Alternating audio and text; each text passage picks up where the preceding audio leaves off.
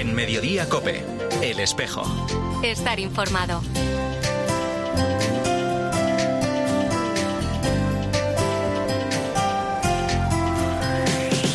La 1:33. ¿Qué tal? Bienvenidos al tiempo del Espejo en Mediodía COPE. En este 13 de octubre, a esta hora, como cada viernes, te cuento la actualidad de la Iglesia de Madrid. El saludo de Mario Alcudia. El motivo de la visita son los 50 años de la Iglesia de San Andrés y San Demetrio en la calle Nicaragua, 20 años de la creación de la Metrópolis de España y Portugal, que convirtió esta iglesia en su catedral, y el doctorado honoris causa por la Universidad Pontificia de Salamanca. Además, pues se verá con el Rey de España, con el señor Nuncio, con la conferencia episcopal, pero ya que está fundamentalmente en Madrid, queríamos que como archidiócesis pues se encontrara con el señor arzobispo, con el cardenal José Cobo, y con la diócesis en sí.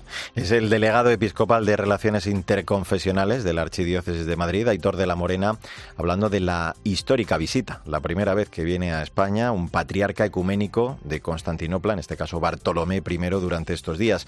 Lo hace, como contaba Aitor, con motivo del 50 aniversario de la Iglesia de San Andrés y San Demetrio, su catedral en Madrid, y también el 20 aniversario de la creación de la metrópoli de España y Portugal. En concreto, aquí en Madrid, como escuchabas, participará el domingo a las 7 de la tarde en un encuentro y oración en la Catedral de la Almudena junto al cardenal arzobispo de Madrid, en la que van a estar además presentes autoridades eclesiásticas y representantes de diferentes iglesias cristianas. Están todos invitadísimos a participar, además de rezar juntos por la unidad y al Señor que nos une. El patriarca pronunciará un discurso y también don José Cobo. Pues el domingo, recuerda, a las 7 de la tarde, esta histórica cita en la Catedral de la Almudena. Ahora, a la 1:35, lo que hacemos es hablar de otros asuntos de la actualidad de esta Iglesia de Madrid en este Espejo, en Mediodía COPE, en este 13 de octubre. Comenzamos el repaso a la vida de nuestra archidiócesis.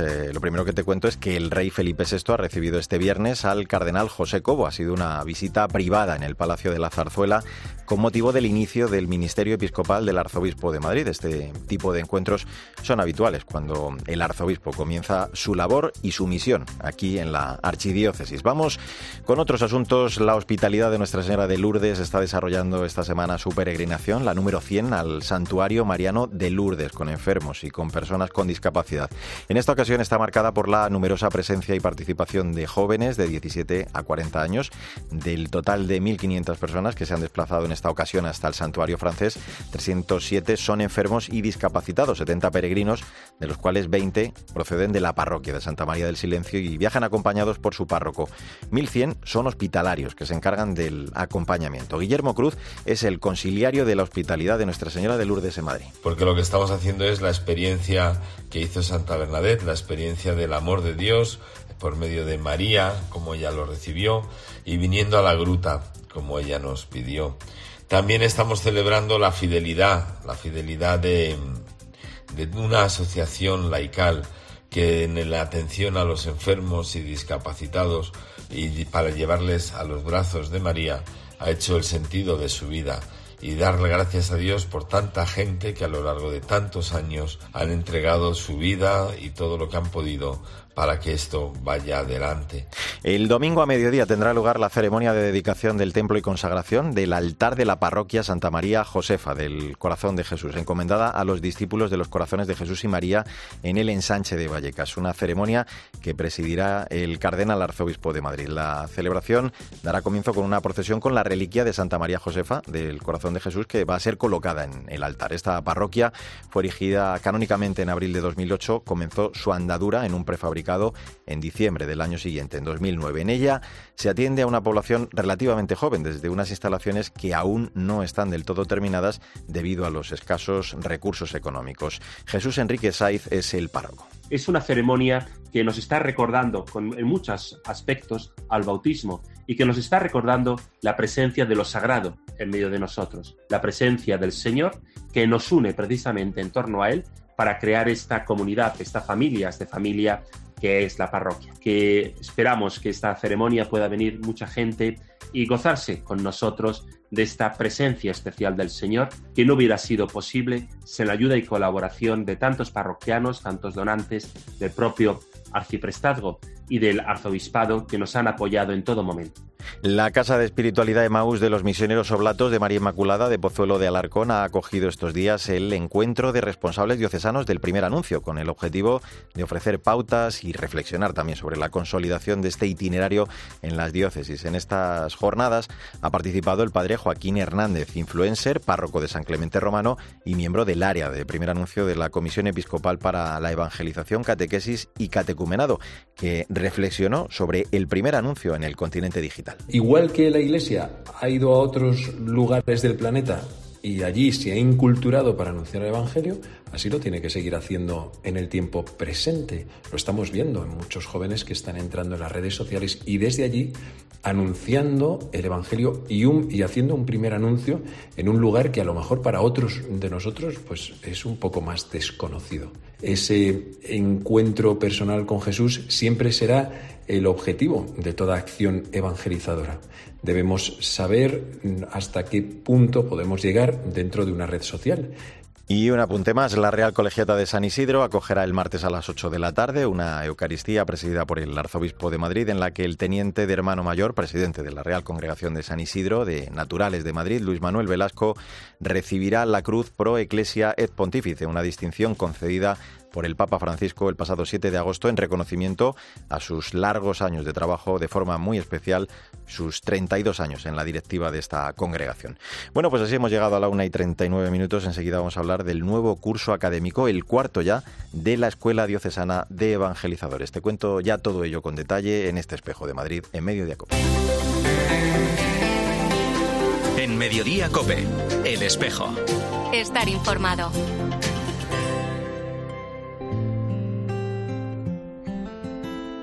He hecho tantas preguntas intentando entender. Me he lanzado a buscarte sin saberte ver. La 1:42. Soy Mario Alcudia. Gracias por seguir con nosotros en este Espejo de Madrid en Mediodía COPE en este viernes 13 de octubre. Os animo, de verdad, a que en vuestras parroquias, en vuestras comunidades, con la responsabilidad que tengáis, diciendo, oye, necesitamos una formación, no solo conocimientos, necesitamos esa formación permanente para ir respirando. Lo que sí tendremos que crecer es en transversalidad, y uno de las perchas, la escuela puede ser una percha preciosa donde ir colgando las cosas que ya se están haciendo, ¿no? Pero supone que tienes que ir a colgar, o sea, es un poquito salir, decir, oye, ¿por qué no lo pones en común? Y lo cuelgas a una percha de manera que eso tan bonito que haces, bueno, pues participen otros y se enriquezca también con lo de hoy y aportes al conjunto, ¿no? Es el cardenal José Cobo el pasado sábado durante el acto de presentación del nuevo curso académico de la Escuela Diocesana de Evangelizadores en los salones de la parroquia San Juan de la Cruz. Va a ser ya el cuarto año desde su puesta en marcha, este 2023-24, con el objetivo de que sea cada vez más conocida entre todos los agentes de pastoral y de evangelización de la diócesis, ante la necesidad de una formación básica ayudándoles en su formación y capacitación para que puedan desarrollar con más eficacia, si cabe, ¿no?, su vocación también y su tarea en la Iglesia. Bueno, vamos a hablar ya de todo ello, de este nuevo curso, con el codirector precisamente de la Escuela de Evangelizadores, con Carlos Aguilar. Hola, Carlos, ¿cómo estás? Bien, gracias a Dios. Por empezar por ese acto de presentación, decía el arzobispo de Madrid que se trata de un lugar donde se puede, ¿no?, aprender la vocación laical, las herramientas básicas, decíamos, de lo que es la vida cristiana. Es verdad que es una respuesta a la sed de formación, ¿no?, que hay en la diócesis, formando, digo, a esta gente que se siente llamada a ser laicos y ejercer también su responsabilidad, ¿no?, en la vida de la Iglesia. Sí, exacto, porque es verdad que es muy importante lo que decimos que es la iniciación cristiana en la vida eclesial, pero una vez hecha la iniciación cristiana, he puesto ese cimiento de lo que es descubrir la vocación bautismal, etcétera, pues también rápido nos tenemos que ir preguntando, bueno, y en concreto a mí el Señor, ¿a qué me llama a servir en la Iglesia?, ¿no? Porque es lo que tenemos, la vocación bautismal es descubrir, ¿no?, que todos somos miembros activos, ¿no?, en esta vida de la Iglesia, y por tanto que tenemos una parte de responsabilidad en la misión de la Iglesia, en la tarea de la Iglesia, en la obra de la Iglesia, ¿no? Pues precisamente para que esas personas que, bueno, encuentran una respuesta, decir, bueno, pues a lo mejor el Señor me está llamando a transmitir la fe a las nuevas generaciones, por tanto a ser catequista, o el Señor me está llamando a participar de una manera especial en la acción litúrgica, o el Señor me está llamando a la pastoral con los enfermos o con los necesitados, a la acción sociocaritativa de la Iglesia. Entonces, bueno, esas personas que sienten esa vocación, que sienten esa llamada como desarrollo de su bautismo, de su vocación en la vida de la Iglesia, pues todas ellas necesitan, ¿no?, pues tener esa formación básica que les ayude, ¿no?, a realizar esa tarea de la mejor manera posible. Entonces, por eso es la necesidad de esa formación para poder, ¿no?, desarrollar esa tarea, ¿no?, a la que el Señor nos llama como bautizados en el seno de la Iglesia. Son 4 años ya con este que comienza, en los que han participado más de 800 alumnos en algunos de los cursos, y uno de los objetivos de este año, creo, Carlos, es el que la escuela pues sea cada vez más conocida, ¿no?, el que se vaya también visibilizando, el reconociendo pues como instrumento para la evangelización. Por eso creo que vais a pedir la ayuda y el impulso en esta tarea, porque son como ese caladero, ¿no?, podríamos decir, de las delegaciones también, también de las parroquias, ¿no?, ese conocimiento pues que ayude en el fondo a ser aún un mejor agente de pastoral con la ayuda de todos ellos, ¿no?, de que todo el mundo pueda conocer que existe esta escuela. Eso es, sí. Como la escuela desde un principio nació con esa identidad de ser escuela diocesana, ¿no? Entonces, por tanto, toda la vida ser una herramienta al servicio de toda la diócesis, ¿no? Entonces, es verdad que la diócesis fundamentalmente tiene una implantación territorial dividida en las 8 vicarías territoriales, y también de manera transversal, eso que ahora le oíamos decir a don José Cobo, a nuestro cardenal arzobispo, la necesidad de la transversalidad, ¿no? Es decir, que la formación no sea solo compartimental, estanca, sino que realmente nos ayude a conseguir esa transversalidad, es decir, que no simplemente me sienta llamado a una tarea y eso es lo mío, yo me encierro en lo mío, sino que realmente yo sienta que esa tarea a la que el Señor me llama en la vida de la Iglesia me ayuda a edificar, ¿no?, toda la Iglesia, y la Iglesia existe en y desde las iglesias locales, no existe en el aire, sino existe en la Iglesia. Por eso, eso que nos decía don José, de la necesidad de que cada uno, desde el ámbito en el que estamos, ¿no?, sintamos esa llamada a abrirnos, ¿verdad?, al conjunto de la vida de la Iglesia, ¿no? Entonces, por eso decir que no puede haber un catequista que trabaje como si pudiera trabajar solo para la catequesis. Trabaja así, evidentemente, para la catequesis, pero eso redunda en bien de todo el cuerpo que es la Iglesia, ¿no? Por eso esa necesidad de que la formación que recibimos sí nos ayude a capacitarnos para esa tarea, pero sobre todo nos ayude a tomar conciencia y a sentirnos parte viva de esta Iglesia, en este caso peregrina en Madrid, de la Iglesia diocesana. Te hago una más, Carlos. Si tengo bien el dato, el curso pasado se impartieron 36 cursos, uno de los que mayor atención y alumnado, creo que de hecho que tuvo, fue el de prevención de abusos, de Repara, todo ello coordinado, ¿no?, con la Delegación de Laicos, Familia y Vida. En este sentido, es una escuela, lo estamos contando, y como decíamos también, ¿no?, los delegados son clave porque, claro, ellos detectan necesidades específicas, ¿no?, en esta formación integral. Sí, es verdad que cada uno ve la necesidad que hay en ese área, ¿no? Y entonces, por eso, es verdad que la escuela nace con esa idea de que las delegaciones participen y que todas las iniciativas que hasta ahora han tenido y siguen teniendo de formar, ¿no?, a los agentes de pastoral en su área, como decía don José, tengan una percha en la que irse colgando, ¿no? Porque a veces el problema es que si no hay un elemento común, un hilo común que nos vaya uniendo a todos, el peligro es que tengamos esa formación que es como, que nos aísla, ¿no? Más bien lo que tiene que hacer es unirnos, ¿no?, conseguir crear esta idea de que somos una familia, que somos un pueblo, que somos un cuerpo, ¿no?, en la que nadie trabaja para sí mismo, sino para edificación de todos, para edificación común.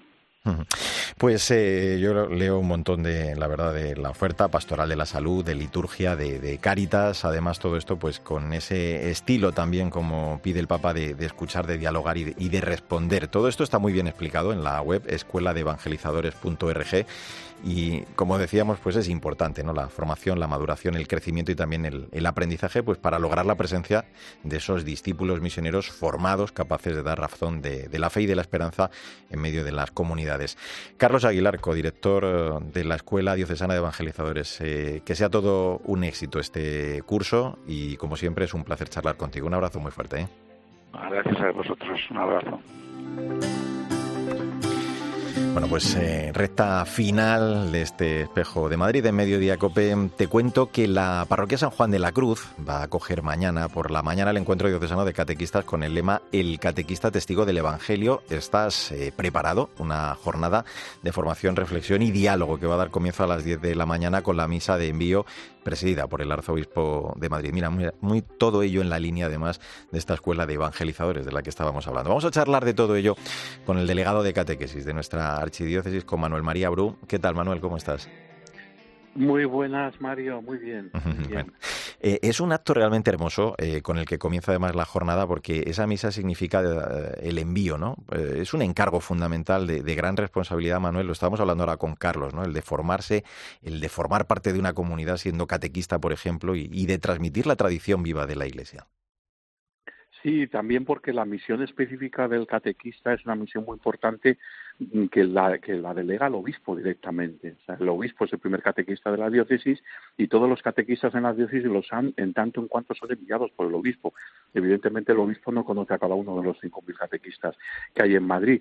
Se fía de los párrocos en el discernimiento vocacional de los catequistas, pero los envía él. Y por eso es muy importante esta celebración todos los años a principio del curso pastoral y por tanto del curso de las catequesis del envío.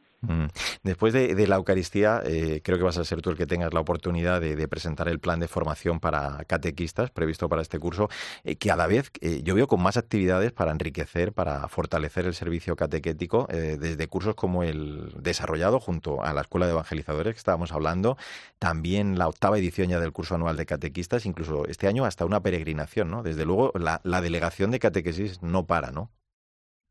No paramos de ofrecer cosas, de proponer cosas a los catequistas porque ellos se lo merecen, eso y más, ¿no? Que tengan todo tipo de oportunidades, todo tipo de cursos temáticos sobre distintas cosas, ¿no? Por ejemplo, este año uno de los nuevos cursos es para los nuevos catequistas, ¿no? Un minicurso, ¿no? Vinculado también a la Escuela de Evangelizadoras de la que antes hablabas con Carlos Aguilar, para los que no han dado catequesis, ¿no?, que van a empezar pues un curso píldora con algunas sesiones presenciales, pero hecho a través de la escuela. O, por ejemplo, este año también vamos a tener un nuevo curso que es sobre la vocación del ministerio del catequista, vinculado también al nuevo los ministros de la catequesis, los nuevos ministros de la catequesis. En Madrid tenemos todavía nada más que una ministra de la catequesis, pero la idea es que se suman más, ¿no? Y por tanto, bueno, pues ahí tenemos muchos cursos y luego el curso anual, como tú ahora decías, que es un poco como un ciclo de conferencias y que este año es muy interesante, ¿no? La palabra testimonio, ¿no? El testimonio en primer lugar del catequista, que tiene que ser testigo, ¿no? Su transmisión es una transmisión como testigo de la fe, ¿no?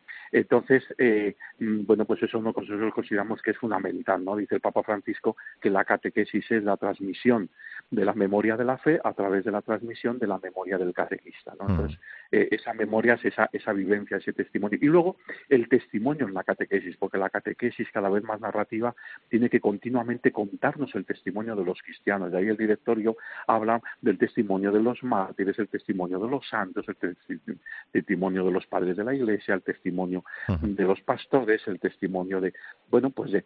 Y entonces vamos a ir trabajando cada uno de esos puntos y creo que puede ser muy interesante. Y luego hay muchos otros cursos, peregrinación a Tierra Santa, que la quisimos hacer cuando la pandemia no pudimos, pues ahora la proponemos. Y bueno, pues muchas cosas, ¿no? Que los catequistas tengan la libertad de poder elegir lo que mejor les venga y como son muchos y con muchas ganas de formarse, pues que tengan todas las oportunidades posibles. Todo eso lo vamos a presentar. El mismo José Castro, por supuesto, Monseñor José Cobo, va a tener una intervención y un diálogo con los catequistas, con unas preguntas que ya le han enviado, ¿no? Pero sí, el mismo José Castro de la Escuela de Evangelizadores va también a hablarles de la escuela Y bueno, pues ahí estamos. Será una mañana muy intensa. Durante este encuentro, tú lo estabas contando, los participantes, la mayor parte, claro, buen seguro, van a ser catequistas, van a tener esa oportunidad, tú lo decías, de lanzarle alguna pregunta al arzobispo de Madrid. Y fijándonos precisamente en la carta pastoral, la nueva carta pastoral, de la que es también la primera del arzobispo de Madrid, en el tercer eje habla precisamente, Manuel, de algo que me parece muy significativo para todo esto que estamos hablando, ¿no? Él habla de la necesidad de ahondar en la escucha de la palabra de Dios, ¿no? Para reconocer el paso del Señor en nuestra sociedad. Necesitamos esos notarios de la presencia de Cristo. Precisamente, sin decirlo explícitamente, es difícil definir mejor, ¿no?, la labor del catequista. Por supuesto, sí. De hecho, toda la carta pastoral, yo creo que ese punto, pero incluso los otros tres, tienen referencias muy directas para la catequesis, ¿no? De todo eso seguro que nos va a hablar nuestro arzobispo en el encuentro, ¿no? Pero fíjate, tú has dicho un tema que es fundamental. Ahora yo estoy precisamente en el Seminario de Madrid con los alumnos de sexto y con los diáconos y estamos viendo las claves del nuevo itinerario diocesano de catequesis, y una de ellas es esta, la de la prioridad bíblica, ¿no? Es decir, que realmente sea siempre la palabra de Dios el primer instrumento en la catequesis, ¿no? Porque tiene una fuerza por sí misma, ¿no? Porque es querigmática, porque es el primer anuncio, ¿no? Y entonces los chavales que se vayan familiarizando con la palabra de Dios y vayan encontrando la referencia a la palabra de Dios, pues luego ya con una formación, la explicación y el contenido y la significación de eso que escuchan, ¿no? Pero que puedan, como ha sido siempre los misioneros ardientes, lo primero que han hecho que ha sido pues contar el Evangelio, ¿no? Pues también en la catequesis lo primero que hay que hacer es contar el Evangelio. Hablando de labores, claro, no te voy a pedir el nombre de la persona porque además es una sorpresa, no vamos a adelantarlo, pero en este acto se reconocerá una persona que ha entregado su vida a la catequesis, y precisamente lo que se reconoce es eso, ¿no? Que es alguien pues que, si el ministerio ya era importante de facto, ahora también se ha visto potenciado con lo que tú decías, ese motu propio, ¿no?, del Papa, donde establece ese ministerio laical del catequista, ¿no? Son vidas entregadas en el fondo. Son vidas entregadas, ¿no? Madre Rosa María Abal, la ministra de la catequesis, siempre dice que ella es catequista 24/7, ¿no? 24 horas al día, los 7 días de la semana, ¿no? El catequista es una vocación y es una entrega. Es verdad que hay un ministerio de la catequesis, todos son ministros de la catequesis, pero ministros temporales, ¿no?, sin un compromiso de por vida, y luego están los ministros instituidos, que es ya con un compromiso de por vida y un compromiso unido a la disponibilidad ante el obispo, ¿no?, para poder ir donde el obispo más necesite a ese catequista, ¿no? Pues vamos a recordar, sí, es una entrega, sí. Vamos a recordar esa cita mañana en la parroquia San Juan de la Cruz, a partir de las 10 de la mañana, el encuentro diocesano de catequistas, el catequista testigo del Evangelio. ¿Estás preparado? Manuel María Brú, delegado de Catequesis, gracias por acompañarnos y que sea un estupendo encuentro el de mañana. Un abrazo fuerte. Un abrazo fuerte, Mario. Muchas gracias. Ahora Sofía Buera sigue Mediodía Cope contándote más historias y toda la información de este viernes, de este 13 de octubre, Mediodía Cope. Nosotros volvemos en 7 días con toda la actualidad de la Iglesia de Madrid. En nombre de todo el equipo, Sandra Madrid, Álvaro Español, el saludo de Mario Alcudia. Que te vaya bien.